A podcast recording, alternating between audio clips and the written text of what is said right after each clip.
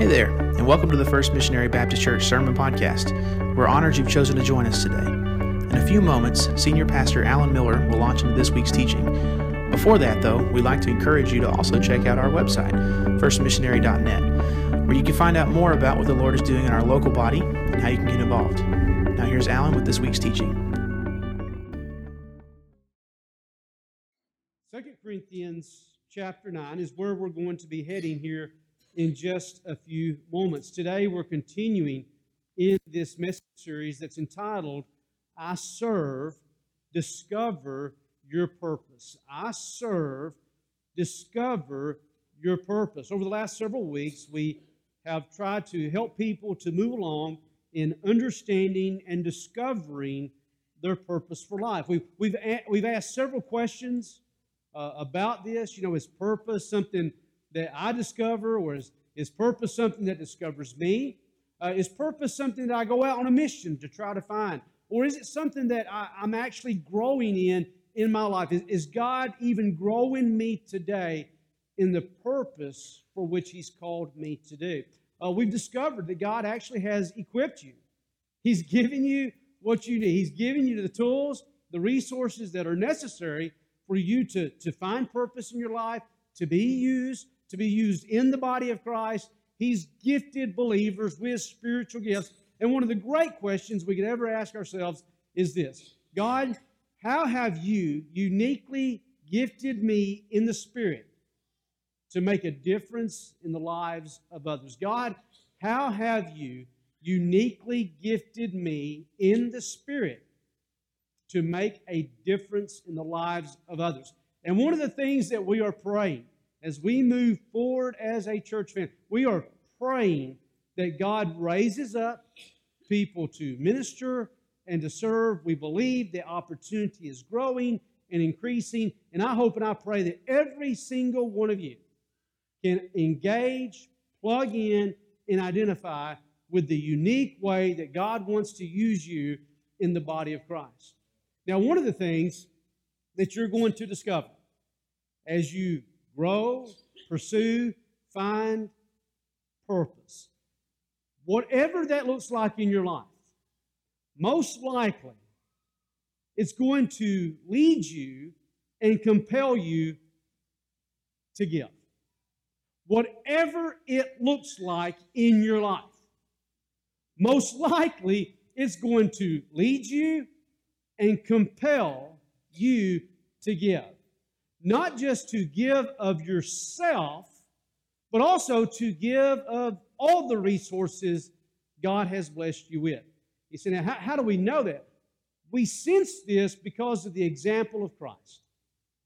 In his life, in him coming to planet Earth to live among us, to suffer, to die, to be resurrected on the cross, the scripture is very clear that Christ gave of himself. In fact, in Philippians chapter 2, the scripture says that Christ emptied himself, that he emptied himself to come and to serve, to take on the form of humanity.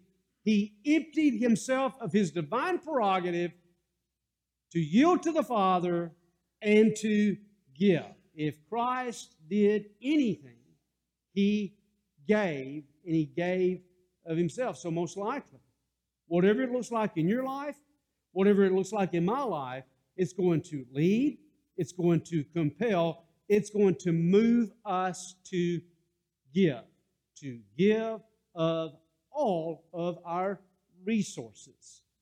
Today we're going to talk about what does giving actually look like under the new covenant. We've mentioned the new covenant many times in this message series when it comes to how the Spirit of God indwells us, when it comes to how we are the temple of the Holy Spirit, when it comes to how God wants to relate to other people in this world in and through our lives. He does that, and as a part of His divine plan through the new covenant of grace. We are very, very careful in this message series, and you're going to hear this over and over again that under the new covenant, there is a way of living, there is a way of giving, there is a way of serving, and it may not be like what you have always thought.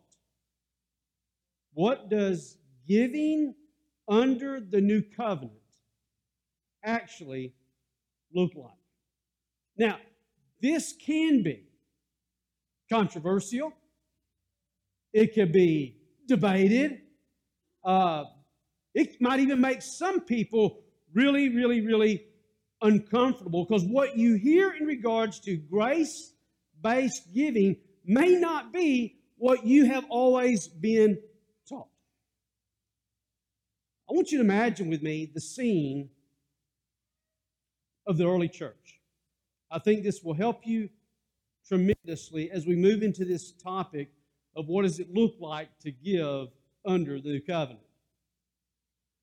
The Apostle Paul, who wrote two thirds of your New Testament, of our New Testament, grew up and lived in Judaism. I mean, he had every patch, every belt buckle of honor. He, a Pharisee among Pharisees, born steeped in it his entire life.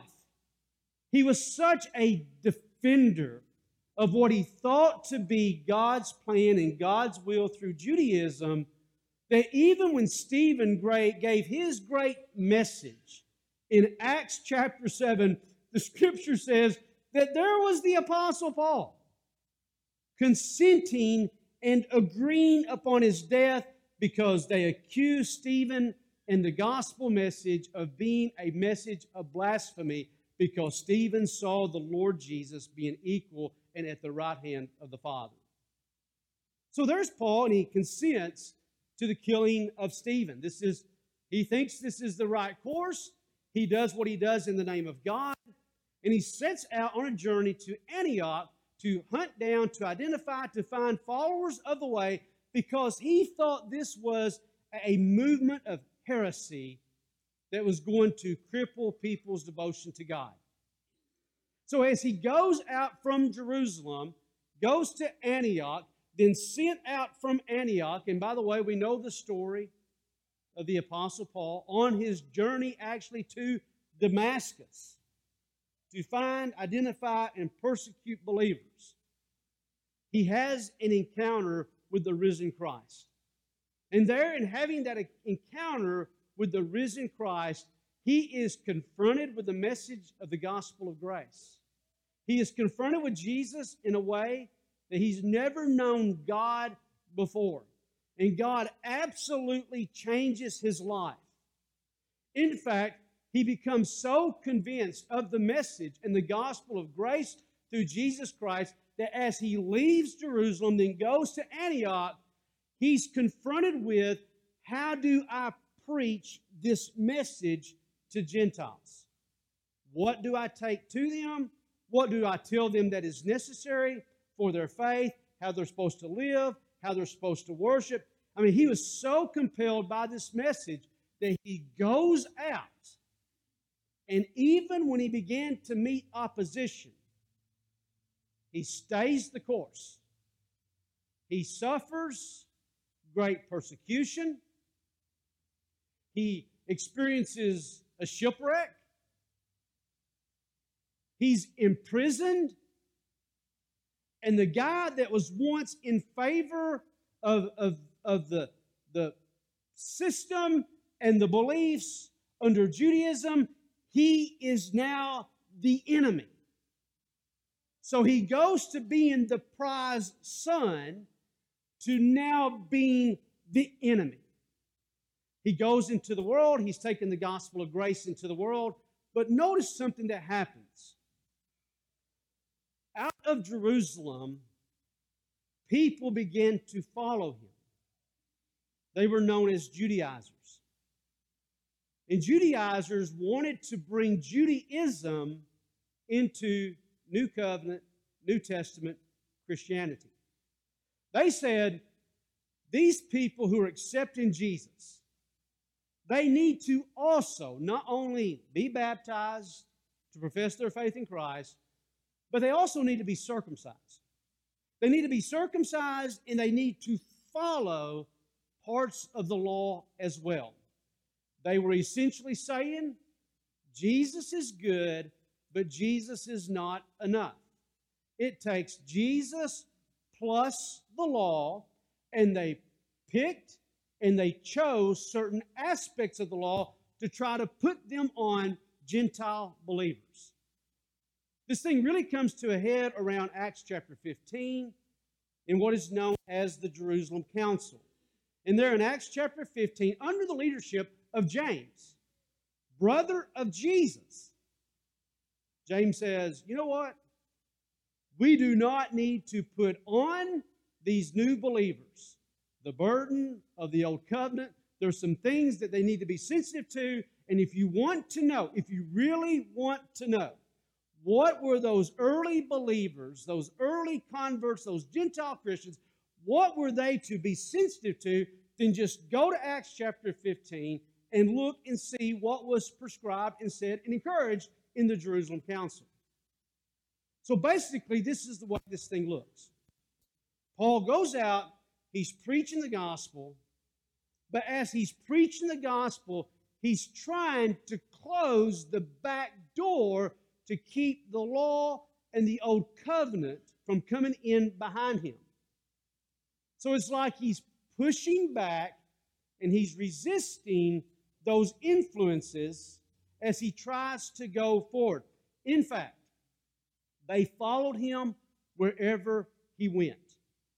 They listened to his messages. And there behind him, wherever they went, they tried to undermine the message of the gospel by trying to add the old covenant law to it. So Paul is doing everything he can to close the back door while moving forward through the front door of the gospel of Jesus and the gospel of grace. And you'll find in his life and in his writings that that was a big, big battle that he was confronted with every day he ministered. Now, here's a question I bring to us today. As Paul tried to close the back door and to preserve the integrity of the gospel of grace, what do you think it would look like when the back door has not been closed? What do you think it would look like when the back door has been opened to that influence where portions of the law and portions of the old covenant have crept in to the new covenant of grace. What do you think that would look like? What it would look like is it would look like a hybrid covenant. It would be a mix of old and new together. In some ways, it honors one, but in other ways, it compromises the other. Can you imagine the Apostle Paul going back into where those areas maybe had been infiltrated by the old with the new? Can you imagine what his ministry would look like going back and confronting the mixture? I mean, you think he didn't have, I mean, you think he lost some friends and made some enemies when he left? Can you imagine what it would look like for him to come back and to try to minister back through that, trying to separate, divide, say, folks, time out, wait a minute. That belief, that idea is the old covenant. That belief, that idea is the new. We need to hang on to the new. We need to be out with the old, as the writer of Hebrews said, as Paul so many times said, we are not, we are not, we are not, we are not under law, we're under grace. Can you imagine what his life will look like? Having to go back and work back through all of that? I submit to you that that's what it's like in many ministries today. That in many ministries today, in an effort to preach the gospel of grace, you have to work through many things that have been brought over from the old. And I submit to you also as well that even today, in today's context, as it would be for Paul, it would be for any minister of the gospel that he too would lose friends and make some enemies in that journey as well. Let me give you an example of what this might look like today. By the way, this is really important because as we begin to talk about what does new covenant giving look like, we want to make sure that we don't bring any mixture of the law into this discussion. We desire a pure understanding of the gospel of grace in regards to giving. After all, the gospel is what kind of news? If you're what kind of good what kind of news is it? I mean it's it's good news. Why was it such good news? It was such good news because the gospel went to a Gentile world and said, guess what? You can be a part of God's family, but it's not on you, it's on Jesus. By grace, through faith, you can be a part of God's family. In fact, Jesus has done it all for you. He's done it all for you. If you'll simply turn from your way and accept the gospel of grace into your life. You can find new life. You can find justification. You don't have to go to the temple on a regular basis and, and offer sacrifice for your sin over and over and over again.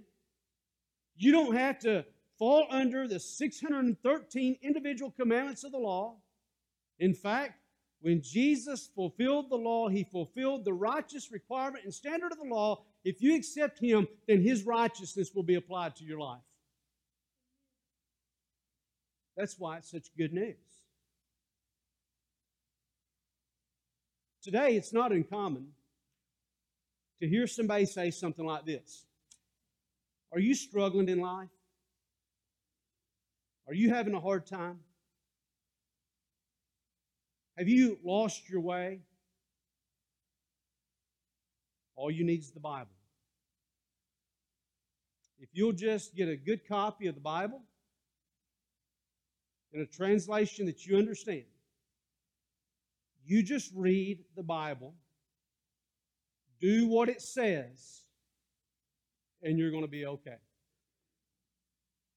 Have you ever heard someone say that? All you need is the Bible. The Bible is our rule book, it is our instruction book for life. If you're struggling, your marriage is in trouble, you're having a difficult way to go, just get you a good copy of the Bible and you'll be okay. Do what it says. Would you instruct them to a scripture, say, like Leviticus chapter 20? Leviticus chapter 20, verse 27, we are approaching the observation of Halloween. Spooks, ghouls, goblins, all that. You hear a lot of, about the supernatural spiritual world around this time. What about spiritists or people who can supposedly um, look into your future and tell you about the future. Horoscopes, spiritists, mediums. Have you ever been so desperate in your life that you thought, man, I, I need somebody who's got an inside track into how this thing's going to go? And so you go to the spiritist, you go to the media, you get a psychic reading. Someone looks at your palm, reads your palm, and says, Oh, I can tell you about your future, about your life. What should we do with spiritists and mediums today. In Leviticus chapter 20, verse 27, says this Now, a man or a woman who is a medium or a spiritist shall surely be what? Put to death. So, would it be okay and permissible for for all of us today to go find anywhere a psychic is set up, bomb the place, shoot him, kill him. After all, the book of Leviticus says a man or a woman who is a medium or spirit shall surely be put to death. Say, brother, that's a pretty harsh example. Let's go to Leviticus 19. Let's look at this place. Would you direct someone to this place of, of the Bible? You are to keep my statutes. You shall not breed together two kinds of your cattle. You shall not sow your field with two kinds of seed. nor wear a garment upon you of two kinds of material mixed together. So your garden with corn and beans is out. If you're wearing a cotton polyester shirt today, you're out.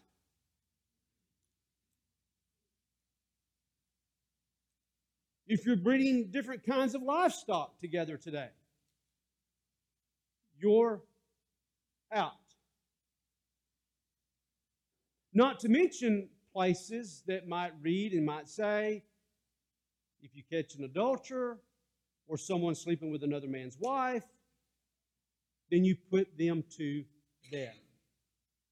Would you say at these places and points, the Bible is all you need?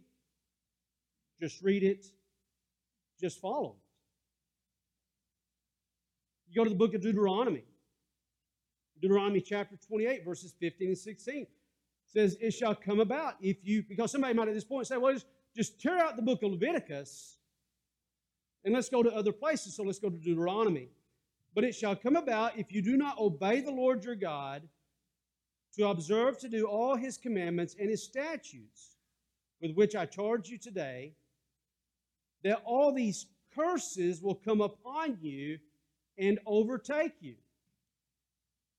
Cursed shall you be in the city, and cursed shall you be in the country. Be careful to do all of these commandments and laws and rules and regulations, and if you don't, you're cursed. Does that apply? to you today?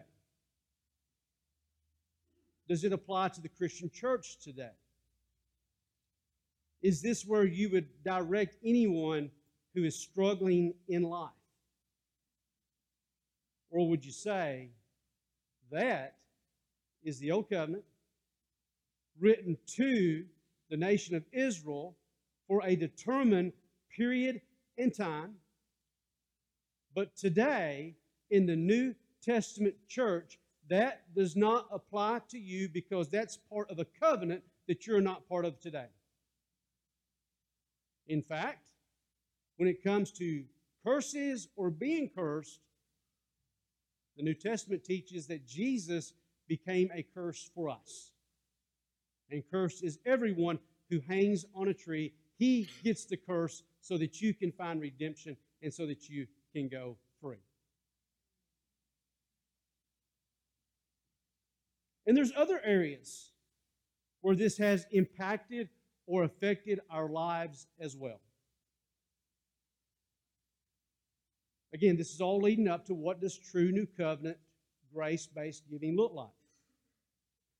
Now, what I'm about to say may lose me some friends. I don't mean to lose friends in preaching or teaching. But I know that as the Apostle Paul would try to work his way back where there has been an influence of the law and grace together, I know that as he would try to work back through that and find challenge or difficulty, we're going to find challenge or difficulty as well. Let me give you another example of this. Do you think that what you physically wear on your body to church makes your worship more acceptable to the Lord than others.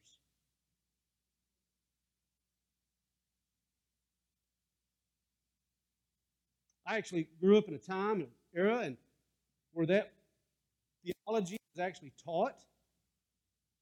I've heard people say that.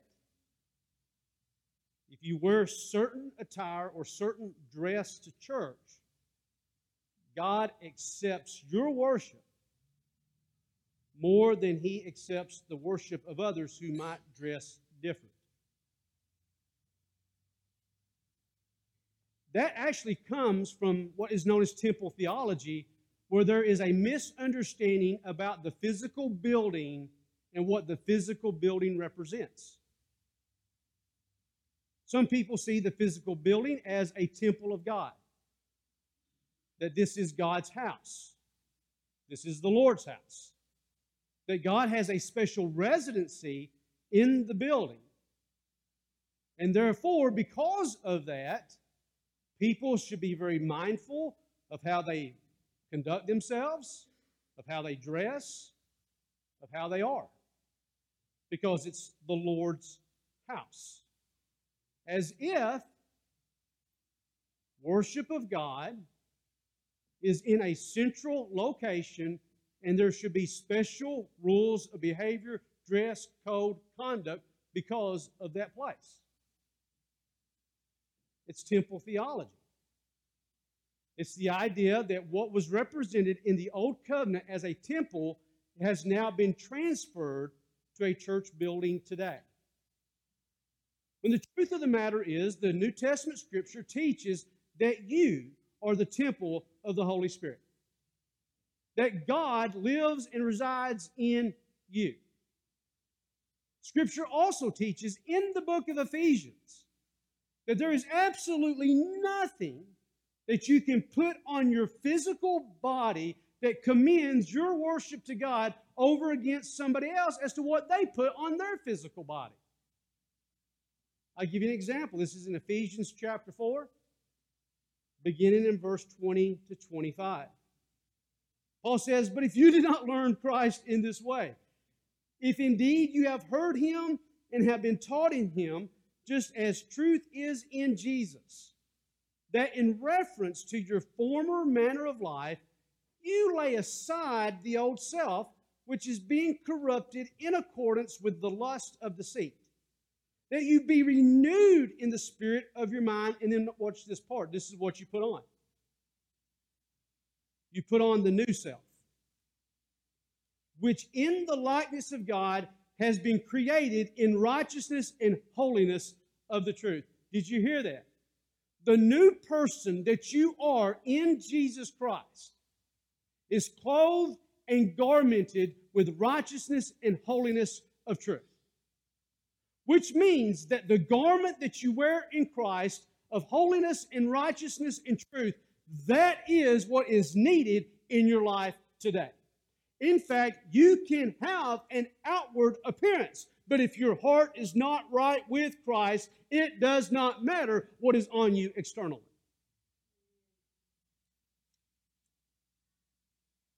And God does not look throughout a congregation of people and says outwardly from a physical appearance, Oh, I will honor your worship, but I will not honor your worship.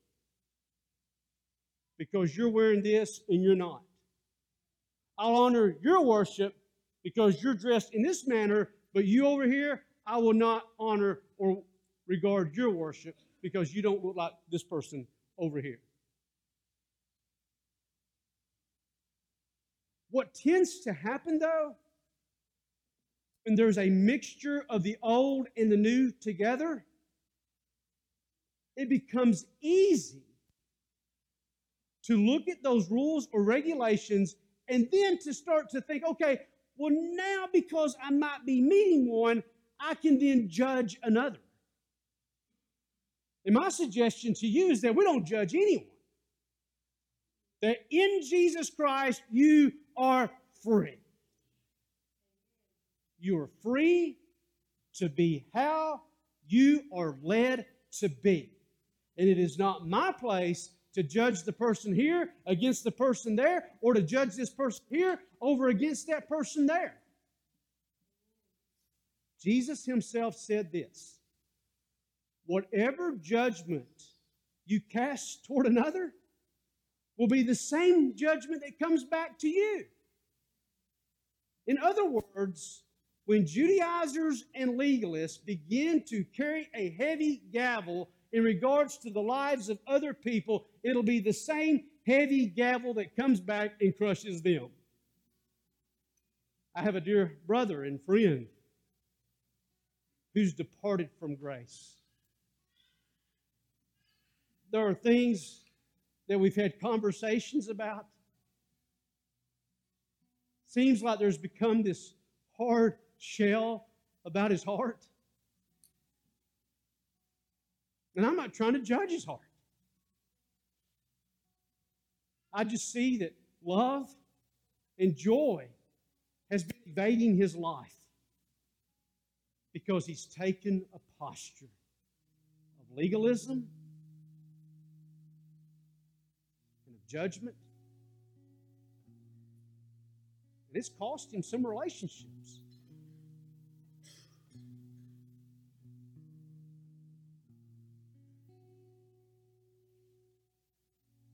Pray that he'll find his way back to grace. That he'll work through the stuff of his life. He'll come to terms with not just his salvation in Jesus, but his freedom that he has in Jesus as well. The Apostle Paul, in working back through this, he would address giving in the body of Christ. In 2 Corinthians chapter 9, he gives some principles for how giving looks like, even in the church. There they were ministering to people in the name of Christ, they were ministering to the poor. There were other churches that were at need. He wanted to reach out to the believers there in Corinth and encourage them to take part of ministry and take part of helping other people and encouraging other people in ministry. And then he begins to lay out three basic principles for their giving. The three principles that you'll identify in 2 Corinthians chapter 9 will follow just like this. And we'll come back to this next week and we'll look at these in more depth. But when it comes to, okay, God, how do you want me to give? Be prepared for this. Paul's going to say, You are to give bountifully. You are, in other words, to give much. He then moves on and he'll lay out to them that they are to give on purpose. As you have purpose in your heart, you give. And then he comes back at the end of this and he says, You are to give freely. You are to give freely, not just as you are regular, consistent, or faithful at one point of your giving, but you are to give liberally and freely as need arise, as opportunity comes up. You step up under the leadership of the Holy Spirit and you give. You give. But if you're looking for a law or a prescribed rule or measure, specifically how you do this, you do not find it in the pages of the New Testament. Why? Because you're under grace,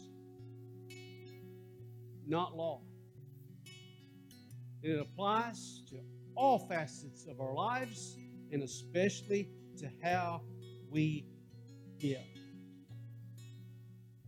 I can't wait to get into Second Corinthians chapter 9 next week and dive into this with you so that you can examine for yourselves the laws or rather the principles on which you give. And by the way, even once you work through this, you're not going to be able to come to a place or a point and be able to say, well, this is the prescribed way. These are simply principles that could guide your giving. And you might be surprised what giving under grace really looks like. When you compare this back to the model of Jesus, how did he give? How did he get? How did he give? There's one place in Scripture he seems to honor giving. And it was with the widow and her what? The widow and her what? The widow and her two mites. And we'll look at that next week as well. How Jesus seems to look upon a heart that gives abundantly and sacrificially. And that's what he desires in your life as well as mine. A heart that is sold out for his heart and the things that touch him. Would you stand with? Thanks for joining us on the First Missionary Baptist Church Sermon Podcast. That's it for this week's teaching, but you can always find more on our website, firstmissionary.net. We'd also like to encourage you to like us on Facebook, follow us on Instagram and Twitter, and subscribe to our YouTube channel. If you benefited from this week's lesson, be sure to share it with your friends and family, then leave a rating and review on your favorite podcast app. Thanks again for listening, and God bless.